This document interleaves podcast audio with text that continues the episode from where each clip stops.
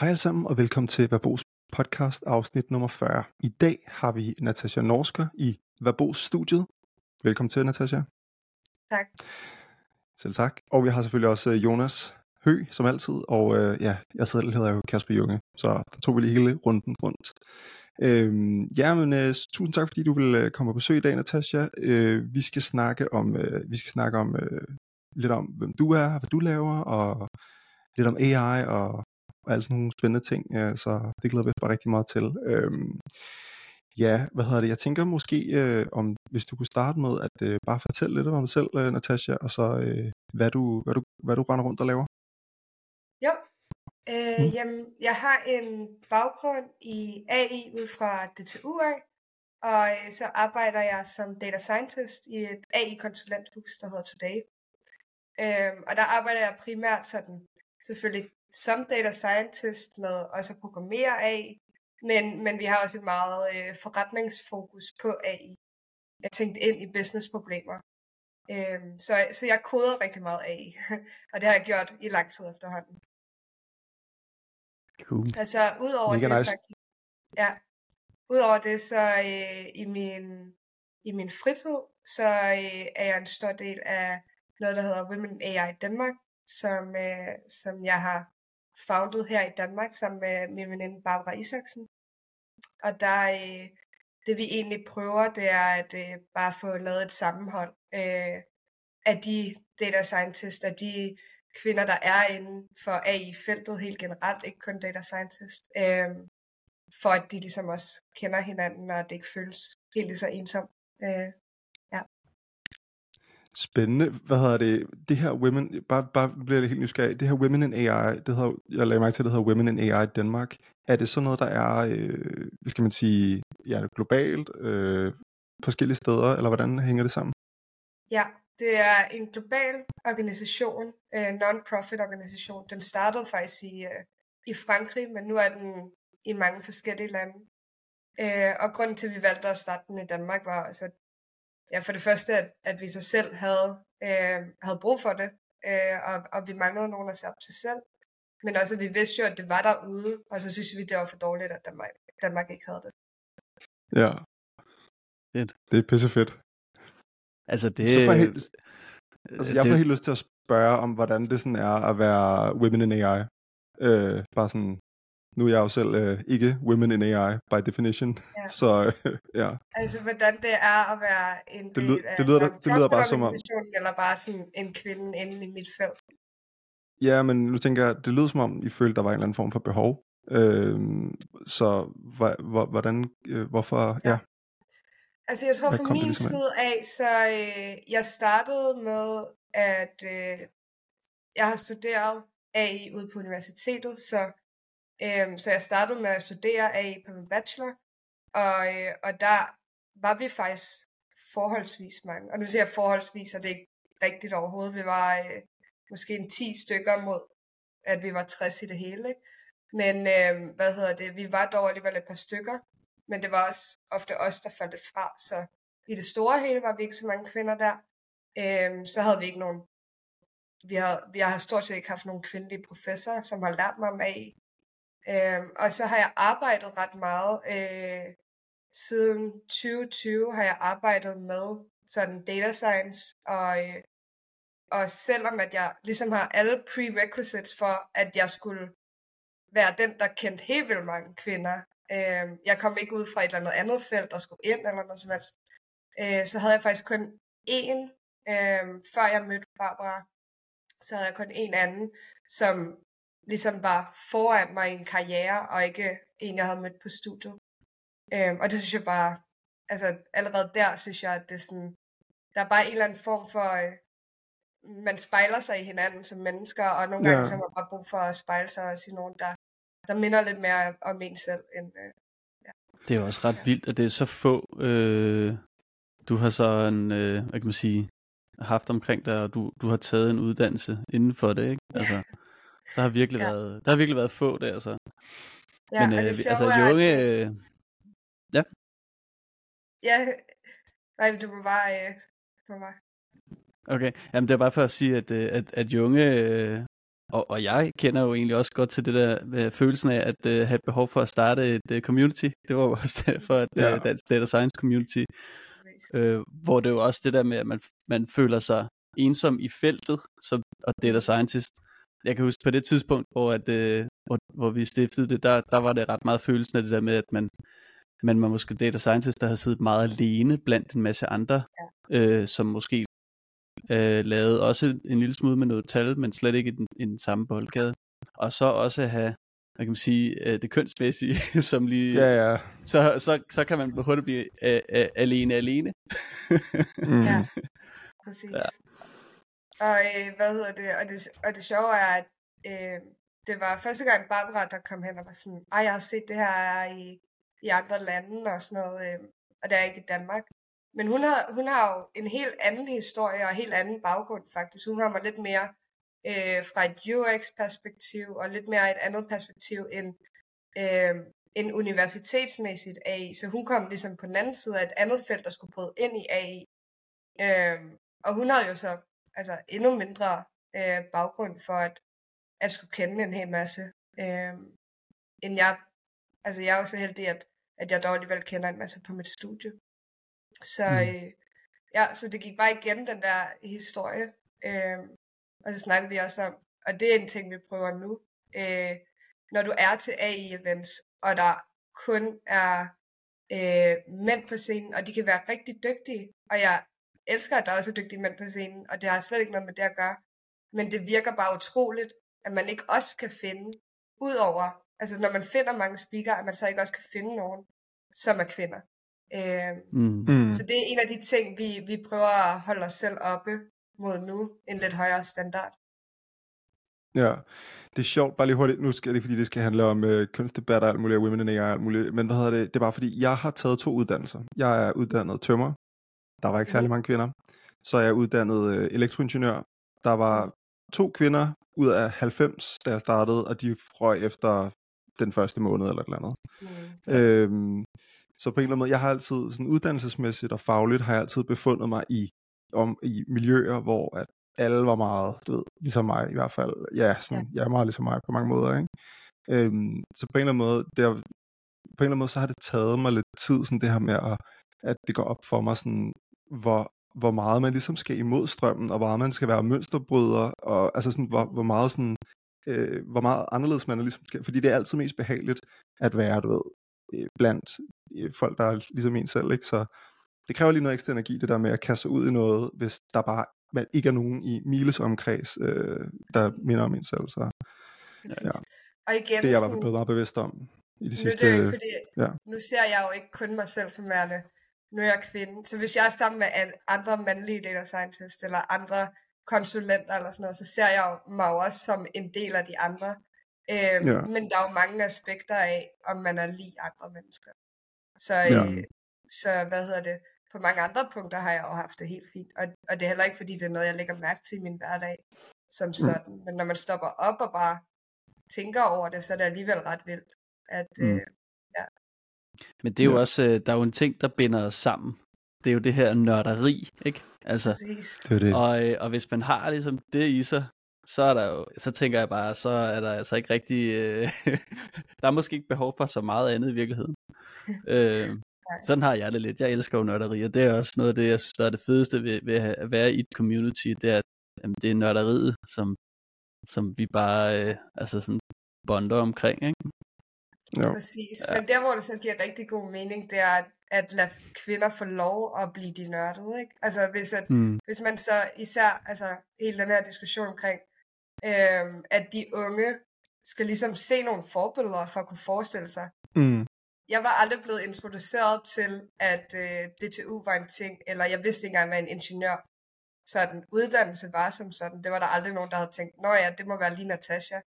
Selvom hmm. at, øh, jeg tog biotek på øh, gymnasiet og elskede matematik og sådan noget, så, øh, men det var jeg bare ikke blevet introduceret til, så det var først fordi, at jeg øh, slet ikke vidste, hvad jeg skulle, så jeg læste hele kataloget igennem. Og jeg stod på. Men det øh, også... Og så var jeg sådan, når det til u, hvad er det? Agtigt. øh, ja. Kan det ikke også, jeg tænker også, der må være sådan nogle selvforstærkende effekter på spil, ikke? Altså fordi hvis man så både øh, kan se, hov derovre, der er rigtig mange, øh, der er det spændende derovre, men der er rigtig mange, der ikke er ligesom mig, så, så er det sådan noget, der får en væk derfra. Og hvis alle andre også ved, har den der idé om noget, så, så peger dem, der ved noget om uddannelsessystemet, måske heller ikke ind i den retning. Altså, Mm. øh, du ved, der var jo heller ikke nogen, der fortalte mig, at jeg skulle være, øh, hvad hedder det, øh, sygeplejerske eller sådan et eller andet, da jeg kom ud af folkeskolen eller sådan noget, vel? Ja. Øh, så, så der er nok sådan nogle effekter på spil der.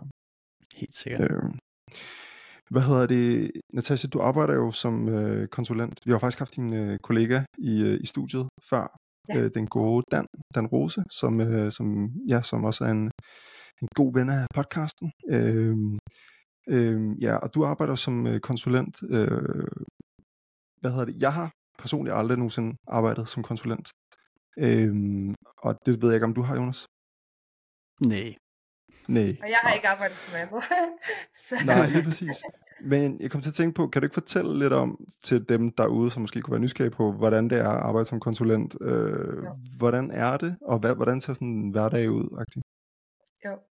Jeg tror, øh, ja igen, jeg har arbejdet som konsulent øh, to forskellige steder, men jeg har ikke arbejdet som ikke-konsulent. Men der kan jeg nok kun relatere det til, du ved, universitetsprojekter for eksempel, eller, Ja. eller noget lignende. Øh, jeg tror, det som er grund til, at jeg nok bliver ved med at arbejde som konsulent, er, at, øh, at jeg kan rigtig godt lide, at der er ret meget sådan der fart på, at man ikke, altså at der sker noget nyt, at jeg får lov at prøve en masse ting af. Øhm, og det tror jeg er den del ved konsulentdelen, som jeg ret godt kan lide. For eksempel så har jeg, øh, mens jeg har arbejdet i Today, har jeg, øh, hvad hedder det, prøvet alle mulige forskellige datatyper og projekter, og jeg har arbejdet lidt med lyd, og jeg har fået lov at prøve nogle øh, speech-to-text modeller af, og så det næste projekt, jamen så får jeg lov at, at prøve noget computer vision af, eller nogle sprogmodeller, eller nogle agenter, så sådan, det er en af de ting, jeg ret godt kan lide ved at arbejde som konsulent, det er, at, at man får lov at, at få sine øh, hænder beskidte med alle mulige forskellige Mm. ting. Øhm, og nummer to ting, jeg godt kan lide ved det, er, at du lærer en hel masse øh, forskellige virksomhedstyper at kende. Så som konsulent er du nødt til, i hvert fald hvis du skal gøre et rigtig godt stykke arbejde, så, så er du nødt til at forstå øh, forretningen virkelig godt. Også hvis at du bare er den, altså quote unquote, bare er den, der sidder og laver øh, AI, så skal du forstå forretningen, for at det bliver et godt AI-produkt. Og derfor så kommer man ind behind the scenes på en hel masse forskellige virksomheder, og, øh, og forstår lige pludselig, altså nu forstår jeg, hvordan øh, parkeringsselskaber virker, eller øh, hvordan øh, forskellige forbrændingsanlæg virker, og Ja, ja, øh, har set alle mulige diagrammer over øh, fabrikker, eller, øh, eller har prøvet at være med på et salgskald i et CRM-system, eller et eller andet random, øh, Mm. mm. som jeg ellers ikke ville have fået. Og det tror jeg er ret sjovt ved at være konsulent. Mhm. Apropos det der, øh, lige hurtigt tangent. Jeg har en nabo, som er øh, sådan chef for sådan en elevator-salgsafdeling, Mm. hvor de sælger elevatorer. Og det var sådan, nå ja, nå ja, der er jo også nogen, der, altså elevatorer, ja. det er der jo også nogen, der køber, og kan vide, hvem der er, fordi så begynder jeg sådan at blive nysgerrig og spørge ham sådan, hvem fanden er det, der køber elevatorer, og sådan, Nå, men det er jo så sådan noget som nybyggeri og kontorbygninger, og nej, okay, og hvad koster sådan en elevator, og Og sådan, og det der er det, så der er mange- sjovt, og det får du bare virkelig meget, øh, altså den type ting får du bare virkelig meget sådan, åh oh, gud, er det, er det en ting, der sker? Altså der er virkelig folk, der arbejder med det her, sådan, det havde jeg aldrig ja. tænkt over, for eksempel. Jeg, jeg synes da godt, jeg kan da godt sunde det du siger der, Natasha, med at om, så får jeg lov at prøve mange forskellige teknologier. Mm. Øh, altså sådan, når jeg ikke har tid i min fritid til at sætte mig ned og ligesom at udforske nogle af de der spændende ting, der er alle mulige steder, så bliver jeg sådan lidt, ah, hvorfor har jeg ikke mere tid? Fordi når jeg sidder på arbejde, så er jeg meget fokuseret i det, jeg laver, ikke? Øh, og, og går meget i dybden med ting. Jeg breder mig selvfølgelig også lidt, det ved dem, der kender mig. Men, men øh, altså det er, øh, du ved, øh, JP Politikens Hus, det er primært tekst lige nu, ikke? Altså der skal nok komme nogle andre typer, men altså tekst er tungt, ikke?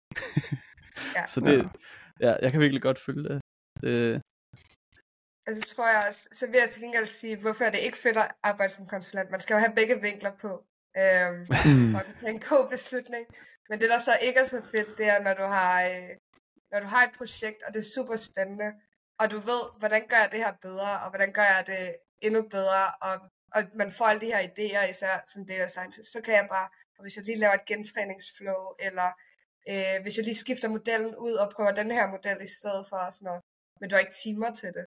Så, Mm. så Mm. du ved, det er jo små projekter, du sidder med. Så du får lov at lave en masse projekter, fordi at projekterne er små. Men når projekterne så er små, så får du ikke lov til at lave alle de forbedringer. Så sådan, der, hvor det er super frustrerende, det er sådan, når min sådan, perfektionisme går ind, eller min sådan en, jamen jeg ved jo, Mm. mm. at jeg kan gøre det endnu bedre, og så, og så er man bare nødt til at være sådan, ja, det, det er der ikke penge til. Agtigt. Mm. Når, når nu du siger det der, Natasha, ikke, så har jeg et spørgsmål. Jeg har altid brændt for at stille en konsulent. Øh, hvordan, jamen, det mener jeg virkelig. Det, altså, fordi nu, du siger det der med, at man skal jo ligesom, der er pengene øh, går hertil, ikke? og så har du projektet er færdigt, og du skal ligesom overlevere det her kode til nogen, ikke? og ligesom sige, nu, nu har vi lavet noget til jer. Ikke?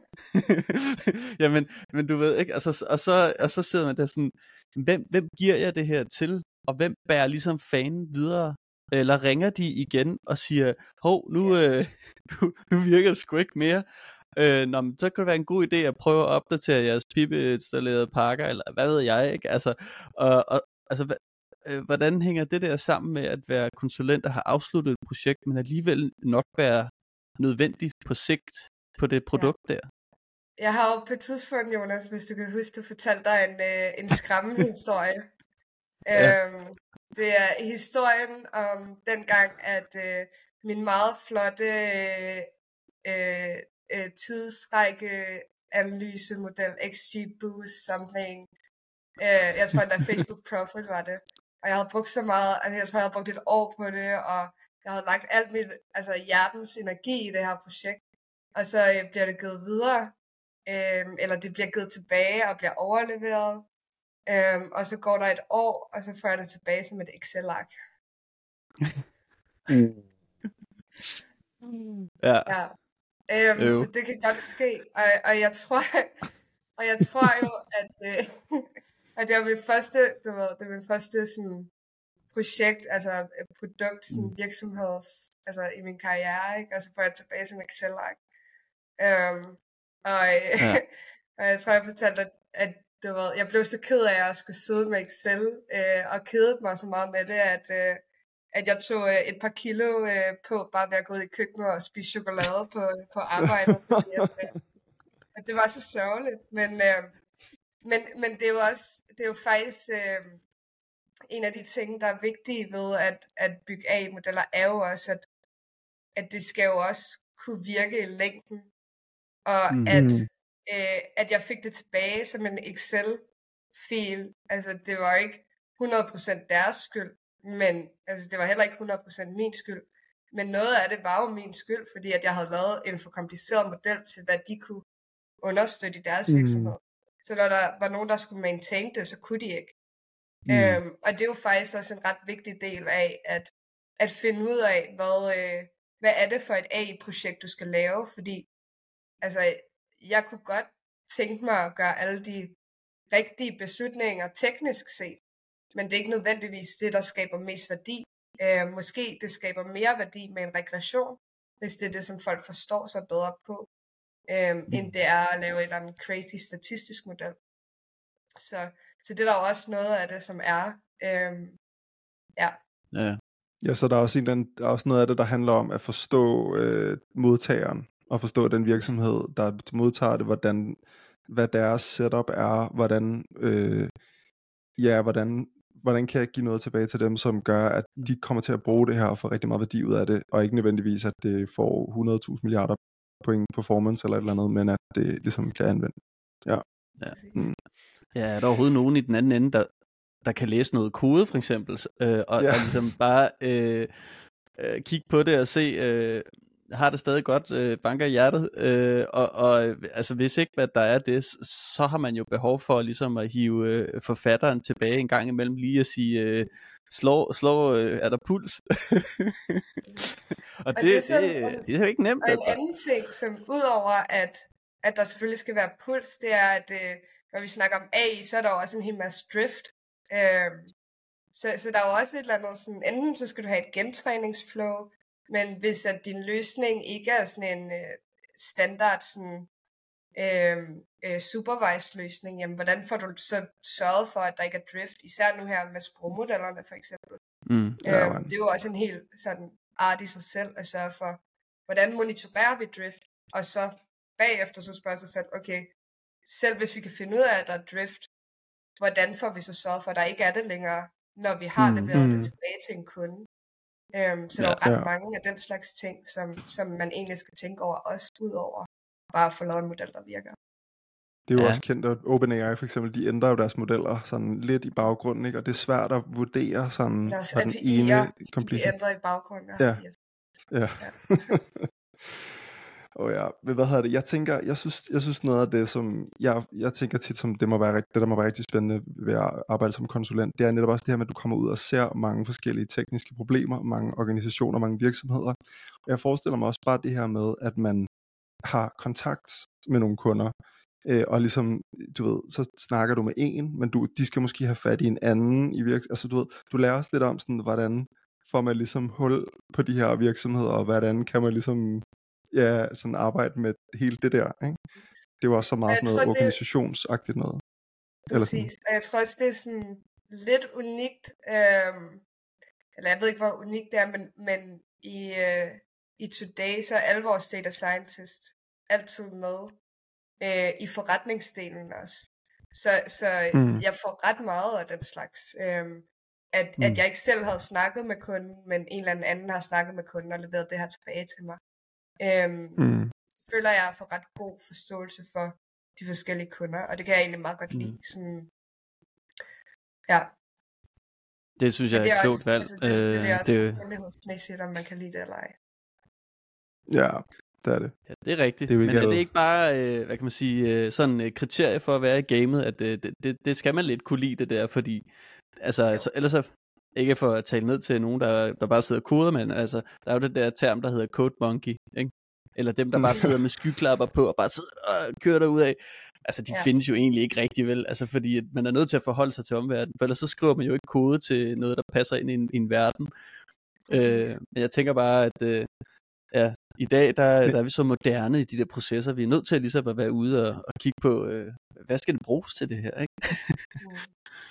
Men er der ikke en ret stor sådan øh, fordom og en, om en stereotyp programmør eller udvikler eller et eller andet, som bare, du ved, ikke kan tale med mennesker, men bare kan kode, du ved. Jeg kan kun kode, jeg kan ikke snakke med mennesker, jeg er totalt akavet social. Det synes jeg bare sådan, som jeg hører det og oplever det, så er den stereotyp, den er med med alive derude. Ja, Øh, ja, altså- er den det? Fordi jeg synes ikke, øh, jeg ved ikke rigtigt, om jeg oplever den blandt øh, data scientist. Øh, jeg ved det ikke. Nej.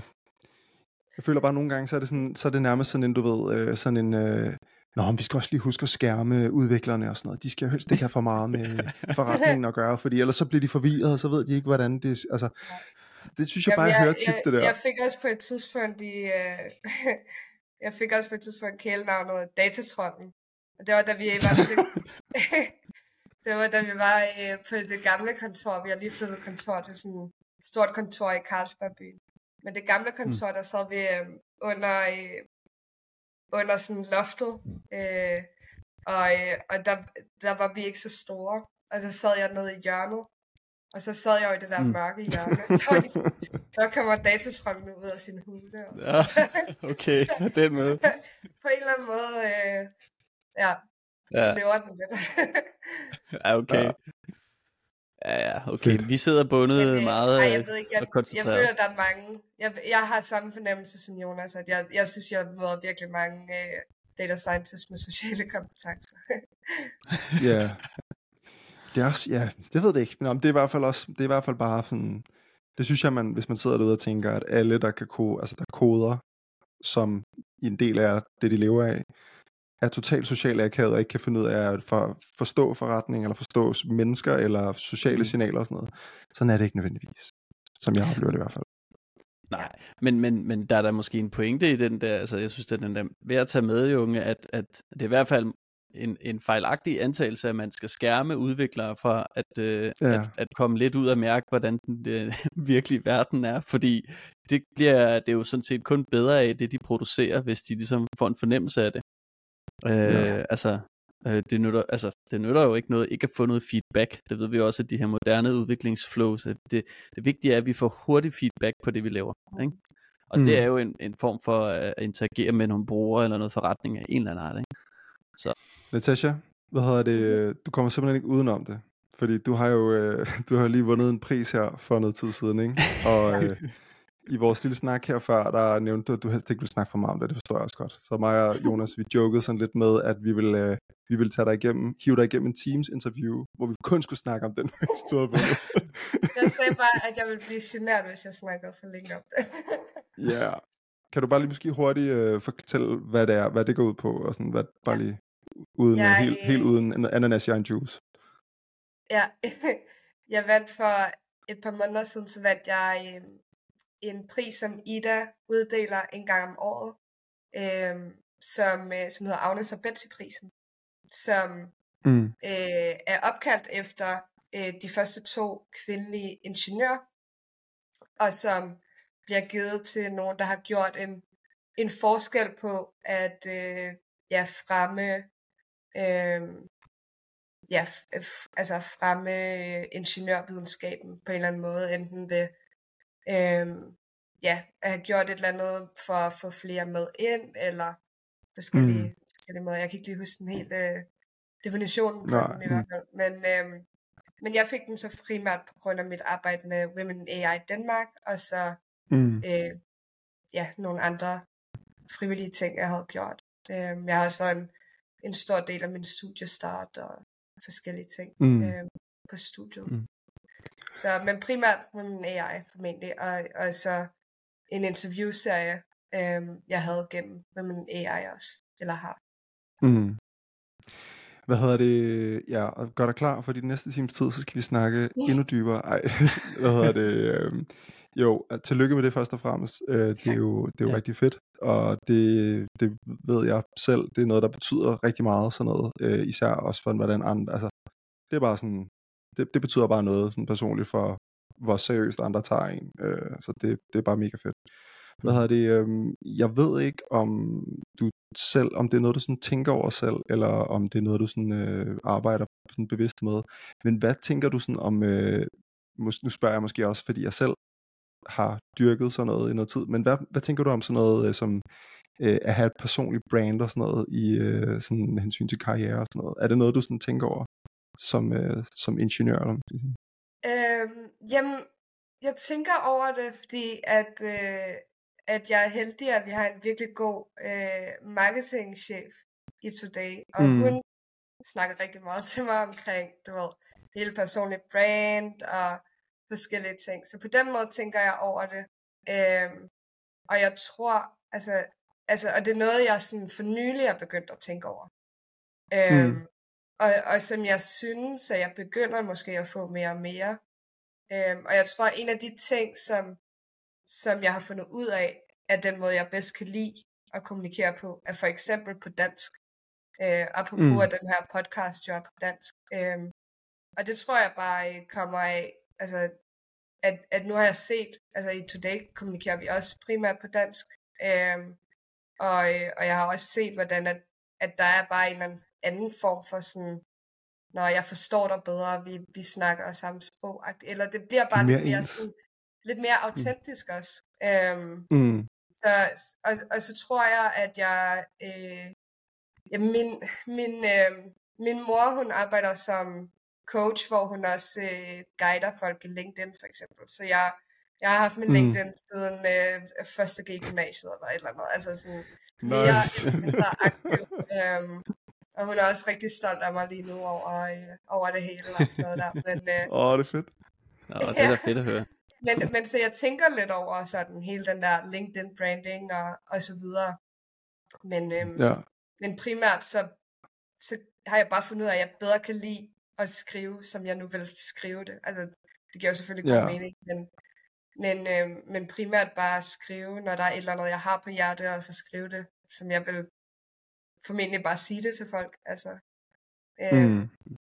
og, og det er så sådan, jeg kører det mest, men, men egentlig så tænker jeg ikke så meget over det. Nej, honest. nej. Okay. Jeg har det lidt på samme måde. Jeg har også, øh, jeg tror, jeg har postet på LinkedIn i fire år, hvor jeg bare startede helt hjernedød i, lige da jeg startede på Ekstrabladet, og så bare skrev alt muligt. Hey, der er nogen, der har udgivet en dansk sprogmodel. Hey, der er sket et eller andet. Hey, det et fake, mega fedt. Python pakke et eller andet. Mm. Øhm, og så er jeg bare sådan, så er det bare, øh, jeg synes bare, personligt synes jeg bare, det er et pissegodt netværksredskab. Og det er en pisse fed måde at få komme i kontakt med, med nye mennesker på, øh, og Mm.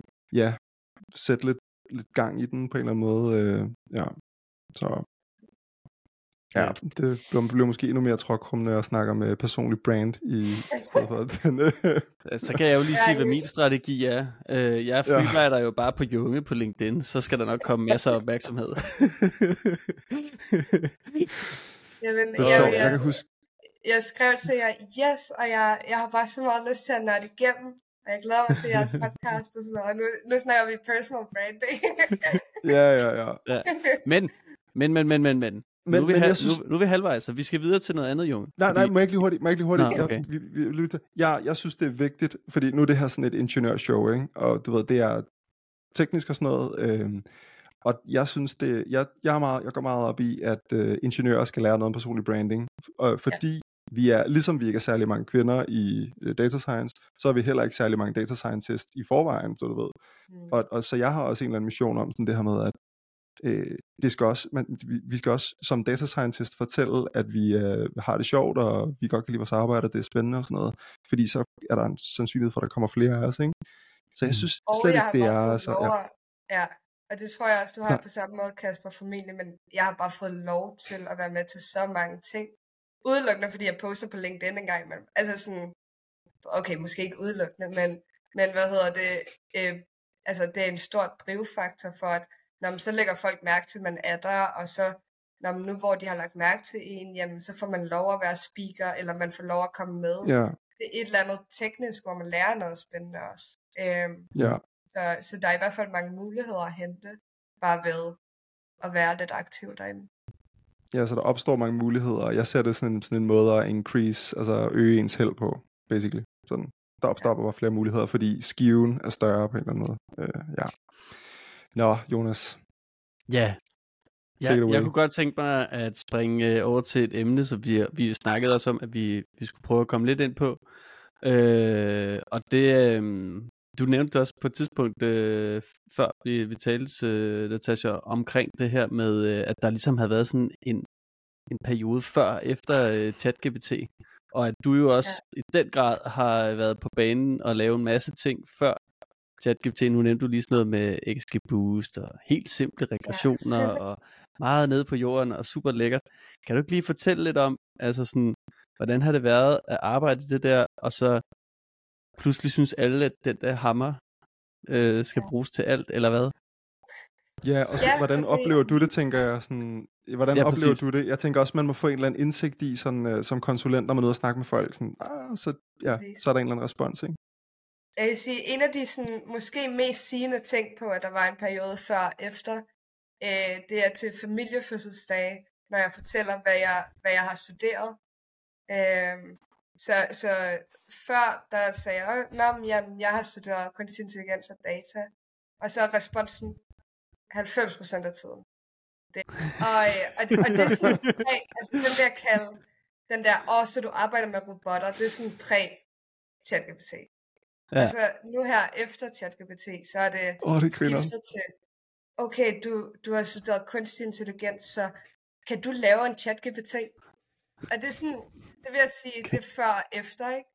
Ja. Øhm, Kan og, lave en øh, chatbot? og så- der har helt klart været, øh, været en før og efter, men, men fra sådan et, øh, nu har jeg tænkt over det fra sådan et dataperspektiv, eller fra sådan en lidt mere AI-perspektiv, der føler jeg, at, at perioden før måske primært var det, vi vil kalde big data-perioden.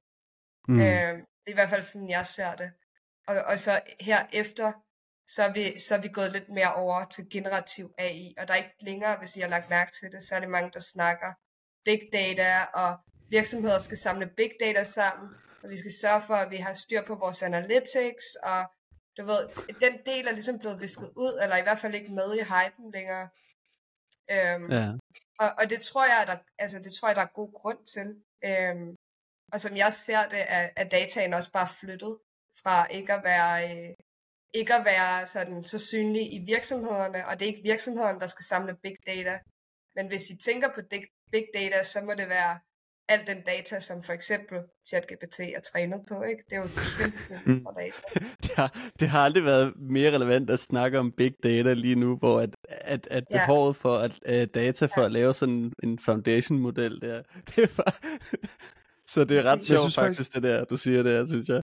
Men jeg synes faktisk, det er en meget fed pointe, du har. Fordi at øh, man kan godt argumentere for, at før, back in the days, hvor der ikke var de her øh, sådan generative modeller, der var det meget vigtigt ligesom at have noget data, man kunne træne noget på, fordi ellers var der ligesom ikke noget machine learning-agtigt. Men det sjove er faktisk, kan du bare kalde det API. Back in the days, da der ikke var generative modeller, er også en sjov ting i sig selv, fordi begge, altså der var vi ikke, altså, okay, nu ved jeg ikke, hvor gamle I var, I er, men, men der var vi ikke Mm. født, der var jeg i hvert fald ikke født, Mm. back in the days, da generativ AI begyndte. Altså det er sådan en, jeg tror, den første generativ AI er i 70'erne eller sådan noget. Sådan, Mm. der, der har været så- generativ der var du født, i Jonas. Nej, det var jeg ikke. Jeg var ikke der.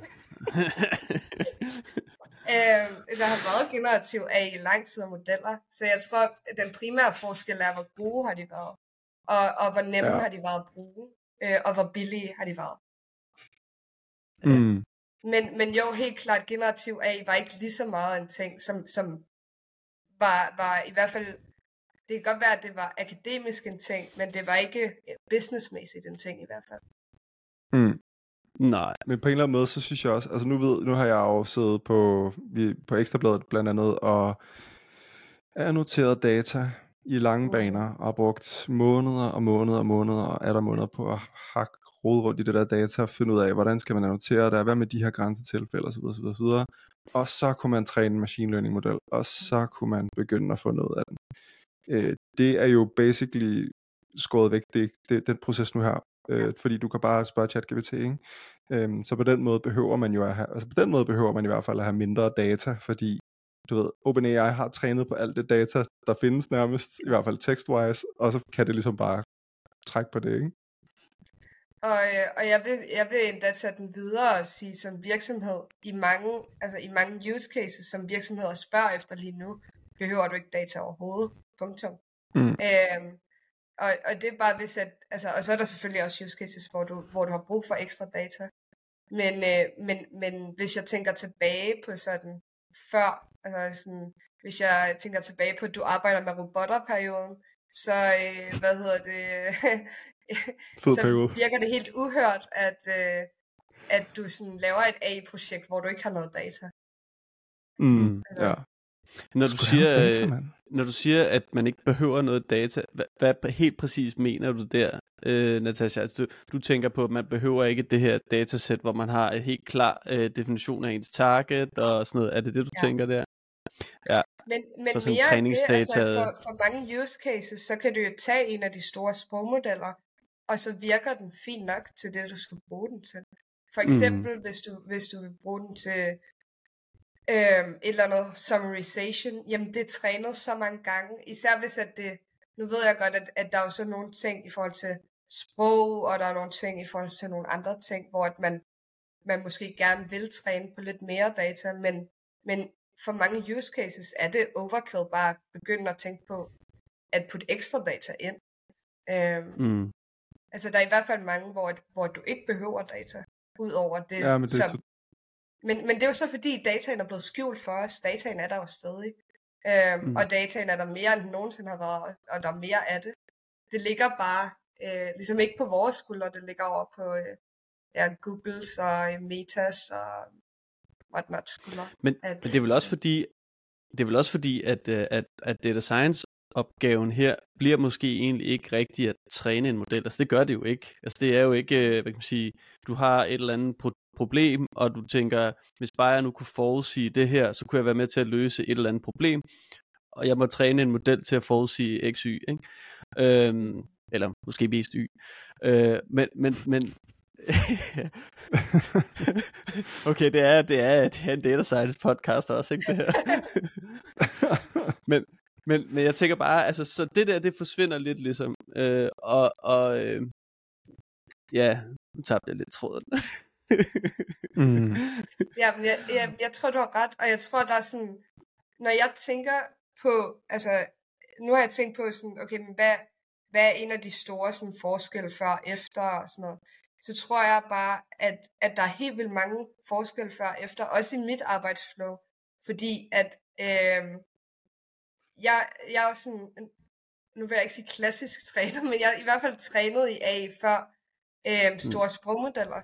Så når jeg tænker sådan, okay, hvordan bygger du en AI-løsning, så det jeg er blevet lært op i, det er, når så skal du have et valideringssæt og et testsæt, og du skal sørge for, at der ikke er noget information leakage.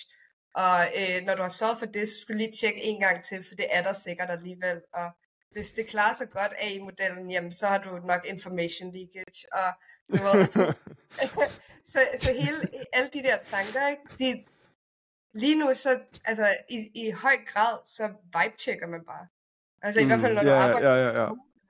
Altså i høj grad vibe-checker du, og det er jo helt altså, off i forhold til øhm, det, man plejede at gøre, eller i hvert fald supervised øh, modeller øh, primært Jamen, er, det, er, er, er barn for... Evaluation. Er barn for at kvalitetssikre øh, data science produkter simpelthen bare røget ned i en skraldespand, eller hvad, hvad med de der ja, gamle dyder der? Hvad er der blevet af dem? Altså... Jeg, jeg, jeg ved det ikke, og, og jeg er sådan der...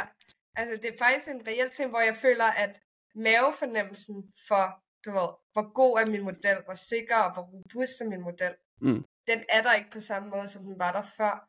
Og jeg tror også, at det egentlig primært også handler om, at det har bare udmoden på nogle punkter, ikke? Altså på, jo. på ML, øh, øh, hvad man kalder det, øh, LMOps, eller hvad de kalder det. Ja, Nej, LLM-ops. LLM-ops. LL, der er også nogen, der kalder det LL-mops. Det kalder Morten Landtorte. ja, ja LL-mops, det er rigtigt, ja. Øh, Men der er jo nogen... Så, så, så, ja, jeg tror måske en lille smule, at det rød ned i en skraldespand. Øh, men der er, også, der er jo folk, der begynder at snakke om det her vibe-based evaluation, øh, hvor ja. det er fucking bare sådan, nå, du ser meget godt ud, ikke? øhm, men det er jo også lidt ligesom om, at øh, man kan sige, hele den der, du ved, træning, test, øh, datanotering, øh, alt det der, det er bare ud i skraldespanden, nu kan de der modeller det bare helt af sig selv, Øh, og så efterfølgende, når du ligesom skal monitorere dem og evaluere og finde ud af, sådan, okay, opfører de det så nogenlunde, som jeg har regnet med?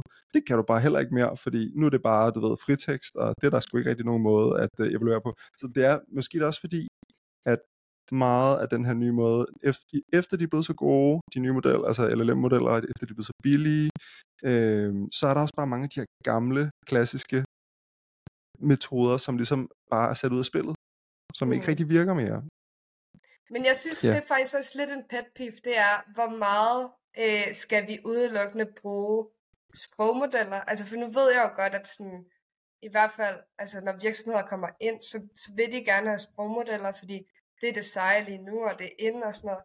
Men der er jo også helt vildt mange øh, use cases, som bruger det, der ikke er sprogmodel, eller, eller ikke generativ AI, og bruger det klassiske, hvor det virker helt vildt godt. Men det virker jo bare mm. meget mere snævert, altså på snævre domæner. Men mm. der kan det til gengæld give markant større værdi at bruge du ved, noget, som er klassisk machine learning. Det er bare ikke lige så sejt at skrive på sin hjemmeside, mm. som, som det er, Nej. at bruger øh, du ved, generativ AI. Og, ja. Mm. Så sådan, jeg, ja. jeg føler heller ikke, at, jeg føler heller ikke, at du ved, machine learning bør være sat ud af spillet. Um, mm. Nej, det tror jeg virkelig heller ikke, det er. Og jeg tror også, at de der gamle dyder, de kommer tilbage. Jeg kan lidt fornemme det selv, øh, at, at øh, øh, altså du ved, du, du tager en eller anden, du har en eller anden generativ task, og så smider vi bare GPT-4 som det første efter den, og så er det sikkert rigtig godt. Øh, og så tager vi den der, hvor vi lige skimmer hen over det. Det ser da meget godt ud. Wow. Men når det så er, at vi sidder og tænker, ah, det er måske i virkeligheden også lidt dyrt at køre 2 millioner artikler igennem GPT-4 for at lave en summary øh, gav vide, om vi kunne øh, lave noget, der var billigere. Hvordan finder vi ud af, om det vi laver, der er billigere, er, er lige så godt, eller bare øh, tæt på det GPT-4 kan? Ja. Øh, hvis ikke at du har en klassisk øh, test-data-tankegang øh, til det der, så kommer du ingen vej. Du har ingen jordisk chance for at finde ud af, hvordan den fine-tuning den vil gå, så du er nødt til at have et eller andet setup for det. Så jeg tror, at vi kommer til at se det der igen på en eller anden måde. Men så det, det, det, det er i hvert fald mit der, håb. Der, den bedste løsning til det problem, du beskriver der, Jonas, lige nu, det er vel sådan noget preference evaluation, altså hvor du ligesom A-B-tester GPT-4, altså den model, du selv har trænet, og så finder en eller anden måde for brugerne at give feedback på, og den mm. feedback skal være meget alignet med deres mål med at bruge det stykke software, du laver, og så kan du regne med et eller andet... Øh... Ja, ja, der er nogen, altså, der bruger, der, der er nogen, der også gør det med sådan lidt eller det samme, men human out of the loop, hvor de bruger en anden sprogmodel til at være preference yeah. evaluator, og så har den forskellige, og på den måde bruger den sprogmodeller til at, at, at tjekke, om der er nogle kriterier, der er opfyldt. Så der er mm, nogle mm, ting har... der, men, men igen, altså sådan, det er bare ikke lige så øh, stringent, som det plejede at være, tror jeg. Nej, lige præcis. Mm. Det er sjovt, fordi lige præcis det der, du nævner der, Natasha, det her med at bruge LLM'er som øh, humans til at evaluere med, det, det, har, det har jeg faktisk arbejdet med, arbejdet med før, øh, og specifikt hvor man skulle sammenligne to stykker tekst. Man har et eller andet kriterie, så har man tekst A og tekst B, så, og så, sådan, så kan den ligesom afgøre, er det A eller B, der klarer det bedst. Øhm, og det var sjovt, fordi det virkede sådan, så sad jeg sådan og prøvede det, og sådan fornemmede sådan, det virkede da meget godt, sådan, bare lige prøve at, at køre det. Øh, men så prøvede jeg et eksperiment, hvor jeg tænkte, okay, nu prøver jeg at gøre det samme. Jeg bytter bare rundt på A og B. Altså sådan, så i stedet for det er A, at, ja, så bytter jeg bare rundt på det. Og så fik jeg bare fuldstændig forskellige øh, resultat, så den var ikke sådan konsistent enig med sig selv, alt efter hvad der var A og B. Øh, så det viser jo, det, det synes vi bare for mig, at der er nogle, øh, ja, men, men der er folk, der har der gør det og har succes med det, og øh, det, er, det skal i hvert fald bedre, end at få rigtige mennesker til at sidde og kede sig helt vildt ved at gøre ja. det. Men altså, jeg vil også sige, at nu uh, Lukas, min gode kollega uh, inde på Ekstrabladet, han siger også, uh, at man hele evalueringsfeltet af de her generative modeller er slet, slet ikke på plads. Altså overhovedet. Nej, det er det heller ikke. Altså, og, og, og, og det giver jo god ja. mening. Det er jo fuldstændig, øhm, hvad jeg sige, det er, jo, det er jo lige kommet ud til, nu ved jeg godt, at det er, teknologien ikke nødvendigvis er helt ny, og noget, noget af det er også. Men, men mm. det er jo mm. lige kommet ud til forretningerne, og der er jo ikke, altså, det er jo ikke særlig modent. Hvis du har en hver anden ting, hvor at du som forretning siger, vi skal bruge helt vildt mange penge på den her ting, men den har ikke eksisteret i mere end to år eller sådan noget. Altså, sådan, så vil de fleste være sådan der, eller vi vil bruge helt vildt mange penge, og vi skal have den her ting, den har eksisteret en måned nu. Det plejer virkelig at men, men det gør de nu, fordi der er så hyped, ikke? Sådan, ja, og, og der kommer ja. jo også nogle af de ting med bare at være sådan, det er en ny ting, der er ikke rigtig nogen, der ved helt, ja. hvordan det Hvad sådan, Hvordan er det, hvad, er det nogle gange et hard sell, det der med sådan, ah, men øh, vi har styr på den, når den først er det plade, så har vi styr på den, eller sådan, eller skal blive nødt til at sige, vi har faktisk ikke rigtig styr på den, vi ved ikke rigtig, eller sådan, fordi det, det er jo sandheden jo, altså du, øh, hvis du sætter sådan en eller anden ting ud, det, så, så er det måske også lige, at man vælger, altså man vælger måske ikke at sende den ud til de vigtigste kunder, som er mega sippet omkring, om den lige laver en lille fejl eller ej, men, men som jeg tror, tekniker okay, jeg tænker jeg, det er svært at... Så der er jo også en hel masse guardrailing, og især, altså, vi har også kunder, som, hvor det er helt vildt vigtigt, at, at vi har styr på det, ikke? Så vi, advokathuse øh, og øh, andre juridiske tekster og sådan noget, hvor det er vigtigt, at der er styr på det. Og der er jo forskellige måder at lave noget guardrailing på, og, og ja. også implementere gradvist og sådan noget. Så der er jo helt klart stadig, du ved, good practices. Øhm, mm. Det er bare ikke på samme måde, at jeg får en mavefornemmelse som, at nu har jeg kørt det her, og jeg får et helt bestemt tal, som jeg kan se, og jeg kan lave statistisk evaluering af, om den her ene model er bedre end den anden, eller et eller andet. Det er ikke den mm. mavefornemmelse, man får. Man får lidt mere sådan en, okay. Ja. Ja. Men der skal i hvert fald være, der, der skal i hvert fald noget mere til på en eller anden måde, øh, før man kommer frem til noget statistik, ikke? Fordi du er nødt til at gå fra noget kvalitativ data til noget kvantitativ. Det er jo også det, man ser i de her øh, preference øh, annoteringer osv. osv. Så det findes jo et eller andet sted i det, men det er bare blevet, det er meget tungere, så hvis du skal overbevise ja. nogen om, at du skal samle noget af det der data ind der, så, øh, så, så, øh, så er det ligesom, hvorfor skal vi det? det? Det ser da godt ud, det her tekst her, ikke? Så øh, Du ja, forstår der er nok det lidt ikke. længere vej. men, men Du det, forstår så det ikke. Det er AI, skal- Det, er- det er jo så, hvis det er sådan, for eksempel hvis det er sådan noget, hvor at man skal øh, extracte eller summarize noget information eller et eller andet, så kan det være, at Mm. man, kan, man kan implementere det først med sådan en, hvor at brugerne kan, kan se, hvad er outputtet, og hvor har den fundet det henne, og så klik valider, eller så kan man lave stikprøvekontrol, mm. ligesom man gør med andre ting. Og der får man Ja. jo reelt nogle tal på, for så siger de nej eller ja, eller øh, så giver de en score eller et eller andet. Øhm, lige præcis. så, så det kan man jo stadig gøre, den slags ting. Og, og man kan også helt klart, altså det, det er ikke fordi, at man, man bare får sådan en, når måske den vælter i morgen-agtig produkt. Men det er sværere at sørge for, end, end den anden type. Ja. Hvad hedder det? Vi er ved at øh, vi har ved at have snakket en time, eller har snakket en time nu her. Vi har 10 minutter tilbage. Øhm, og jeg tænker på her, bare lige på faldrebet.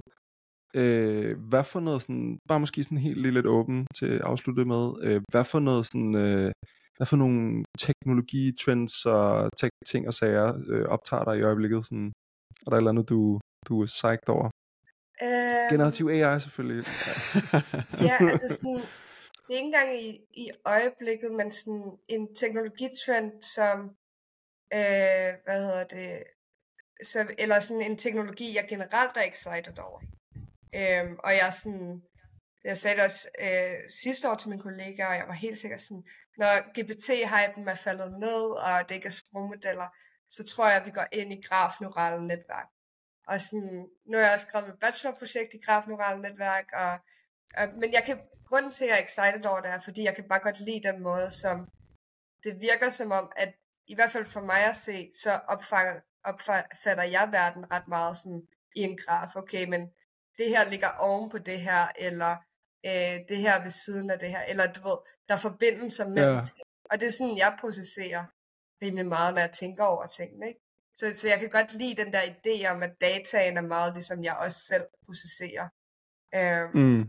så jeg kan ret godt lide sådan ideen om grafneurale netværk. Men, men det er jo en helt anden boldgade i forhold til data. Det er jo netop mega kompliceret data, der skal være på en eller anden måde form for struktureret. Ja. Hvad, kan, Men- kan men du lige prøve at fortælle, øh, kan du ikke lige prøve at fortælle øh, til os, der, der, der aldrig har rørt et grafneuralt netværk, og måske ja. Ja. ved, hvad en, en grafdatastruktur er. Altså en grafdatastruktur, det kan vi lige starte med, det er ligesom, hvis man kender træstrukturen, så, så, kan, så kan, hvad kan man sige, øh, øh, grenene, de kan ligesom vende tilbage ind på sig selv, så har man ligesom en graf, ikke? Øh, men hvad er et grafneuralt netværk? Altså, hvad, hvad kan det, som de andre neurale netværk ikke kan? Så øh, hvad hedder det? Så grafneurale netværk, det er neurale netværk, men øh, i stedet for at have datapunkter, du putter ind, øh, og i dit netværk, man ellers øh, kender, så putter du enten du ved, sekventiel data ind, det kan for eksempel være sprog for eksempel, eller du putter enkeltstående datapunkter ind. Øh, øh, så putter du en helt graf. Så selve datapunkterne er en graf. Og du kan godt have, øh, hvad hedder det, du kan godt have flere datapunkter, hvor hvert datapunkt er en graf i sig selv. Øhm, mm. Men du kan også bare have et netværk, der bare du ved, processerer dele af grafen, eller forskellige. Så, så grafen i sig selv er sådan en, hvor at hvert datapunkt, du har, øhm, det har også en tråd ind til et andet datapunkt, eller flere tråde. Så der er en eller anden form for sammenhæng mellem dine datapunkter. Mm. Øhm, og der, hvor det er virkelig anderledes end andre neurale netværk, er fordi, at i stort set alle neurale netværk, der har du en underliggende øhm, assumption, som hedder, at dine øh, datapunkter er ID, altså øh, hvad, hvad det nu det står for, independent and identically distributed. Så, så Mm, dine ja. datapunkter er den. Men den Mm. er, øh, den er sådan, den, den gælder ikke for grafer, for der er netop hele pointen, det er, at, at du har ekstra information, som er, øhm, hvilke datapunkter hører mere sammen, end andre datapunkter gør. Mm. Så, Mm. så for at have de der neurale netværk, så skal du have en helt anden form for, øhm, så, så skal du lave om i den måde, du tænker netværkene på. Og det er der så forskellige ja, research-agtige Ja. områder. Det der, der. det, det der uafhængige, øh, øh, hvad hedder det, øh, enheder i, i data. Det minder mig om den gode gamle gaussiske antagelse, når man skulle lave en ULS-regression. Ja, it's the same. Helt old school. Same, same. Ja. Og, men, og, men, og det gør sig gældende for alle neurale netværk, at, øh, at man har den assumption. Ja. Eller okay, men, tør jeg ikke sige alle, men mange. Hvad, hvad, altså når man så, de her sekventielle modeller, der, der har man så måske en sekvens, man forudsiger, eller man forudsiger nogle øh, dele af en sekvens, eller nogle klasser, eller et eller andet. Hvad, hvad, hvad predikter man så? Hvad, hvad er ens output i sådan en typisk i sådan øhm, en øh, graf? Ja, netværk? Jeg kan, jeg kan sætte med at sige, øh, øh, hvad mit bachelorprojekt var, hvor vi predicted noget. Og det var, øh, hvad hedder det, at, at man skulle, øh, at vi skulle, vi havde noget data fra et chatroom, og, øh, og så var øh, de forskellige datapunkter, det var så øh, personer, altså user profiles på sådan en social media, øhm, og så trådene imellem dem var så, øh, hvis de havde skrevet en besked til hinanden, og hvor mange, hvor ofte de skrev beskeder til hinanden, for eksempel. Øhm, og, øh, og der får du jo lidt ligesom, øh, lidt ligesom Facebook, hvor du for eksempel har, når de venner med de personer, og de har skrevet med dem og sådan noget, så, så får du både user profiles, men også egentlig, hvordan er strukturen i det sociale netværk. Mm. Øhm, og det, som vi så prøvede at predikte, det var øh, for en givet user profile, hvor, øh, hvor groomer-agtig er personen. Så vi kiggede på, øh, ja, på at prøve at detektere risikoprofiler på sådan en børne-chatroom, og hvorvidt ah. de har groomer-tendenser. Okay. Øhm, men det man så, så men der er Hvad? Ja, så, så i virkeligheden, så det du forsøger så at predicte, det er en bestemt type grafstruktur, øh, som, som den, som øh, måske øh, kendetegner det her. Øh, ja. ja. Øh, men, men afhængig af, hvad din opgave er, på samme måde som du har mange forskellige opgaver i, i andre datastrukturer, øh, så kan du have øh, noget, der siger, jamen vi vil gerne, øh, for eksempel hvis vi har varer som øh, datapunkter, og så har vi øh, altså så kan du lave sådan mask, uh, market basket analysis, eller uh, mm. der er mange mm. forskellige, eller du kan se for eksempel film på Netflix, kan du se som en graf, hvor at film er connected til hinanden, hvis at, at uh, den samme user profile har set begge to. Eller. Der er mange ja. forskellige ting, man kan opstille som et grafproblem. Um, og så kan du, du kan både predikte en hel graf, uh, det gør man faktisk, hvis at, uh, det gør man medicinsk, hvis man kigger på molekyler for eksempel. Så molekyler kan også øh, øh, ses som grafer, hvor du har øh, forskellige atomer, eller nu ved jeg ikke helt, hvad det hedder. Men, ja, men sådan nogle der, ja. og så hvis de hører sammen, så er det mm. edges. Mm. Øhm, og så kan du så bruge det til for eksempel at predikte, om et bestemt molekyle er, kan en bestemt ting. Altså der vil du predikte på hele grafen, men du kan også predikte på noget niveau. Så vil det være, om en bestemt user profile gør et eller andet. Eller... Så mm. der er mm. mange, ja.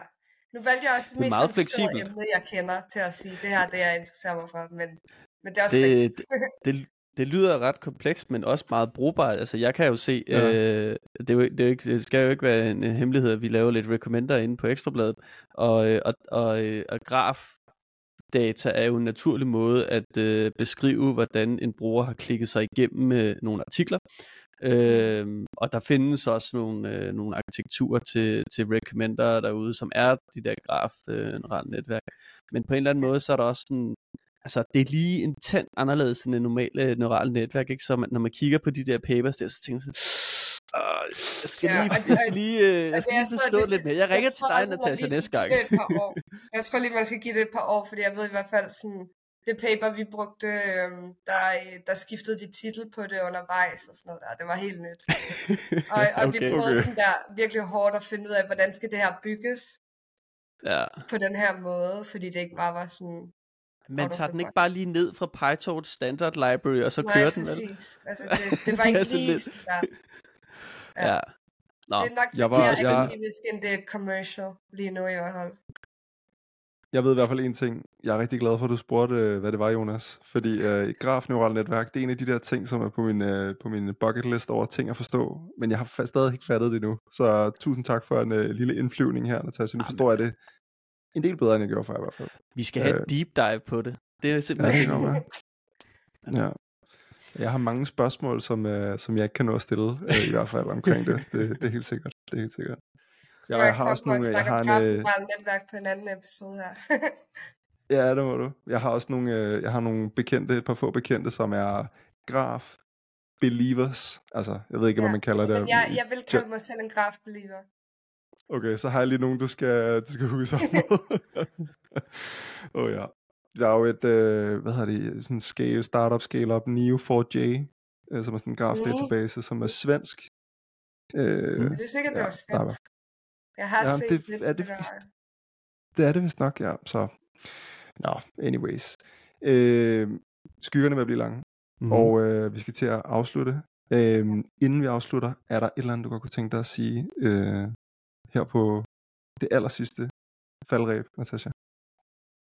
Bare at, at øh, fra at da jeg kom ind her i, i studiet til nu, så har jeg tænkt over, at jeg er virkelig ked af, at jeg ikke har et musikinstrument hængende. Øh, Ah. Åh, oh, ja. Ja, Det ja. har været et helt band. Altså, I har både mikrofonerne og trommer og guitar. Og jeg, er sådan, jeg mangler bare et instrument. Så kunne vi have været Ja. et band. Men Det er ellers sjovt, så, det. Jonas. Ja. Jonas, han har et trommesæt, jeg har en bass, men jeg har faktisk, jeg ved ikke, om I kan se det, men jeg har fået opgraderet med en tamburin. Ja, tamburin, ja.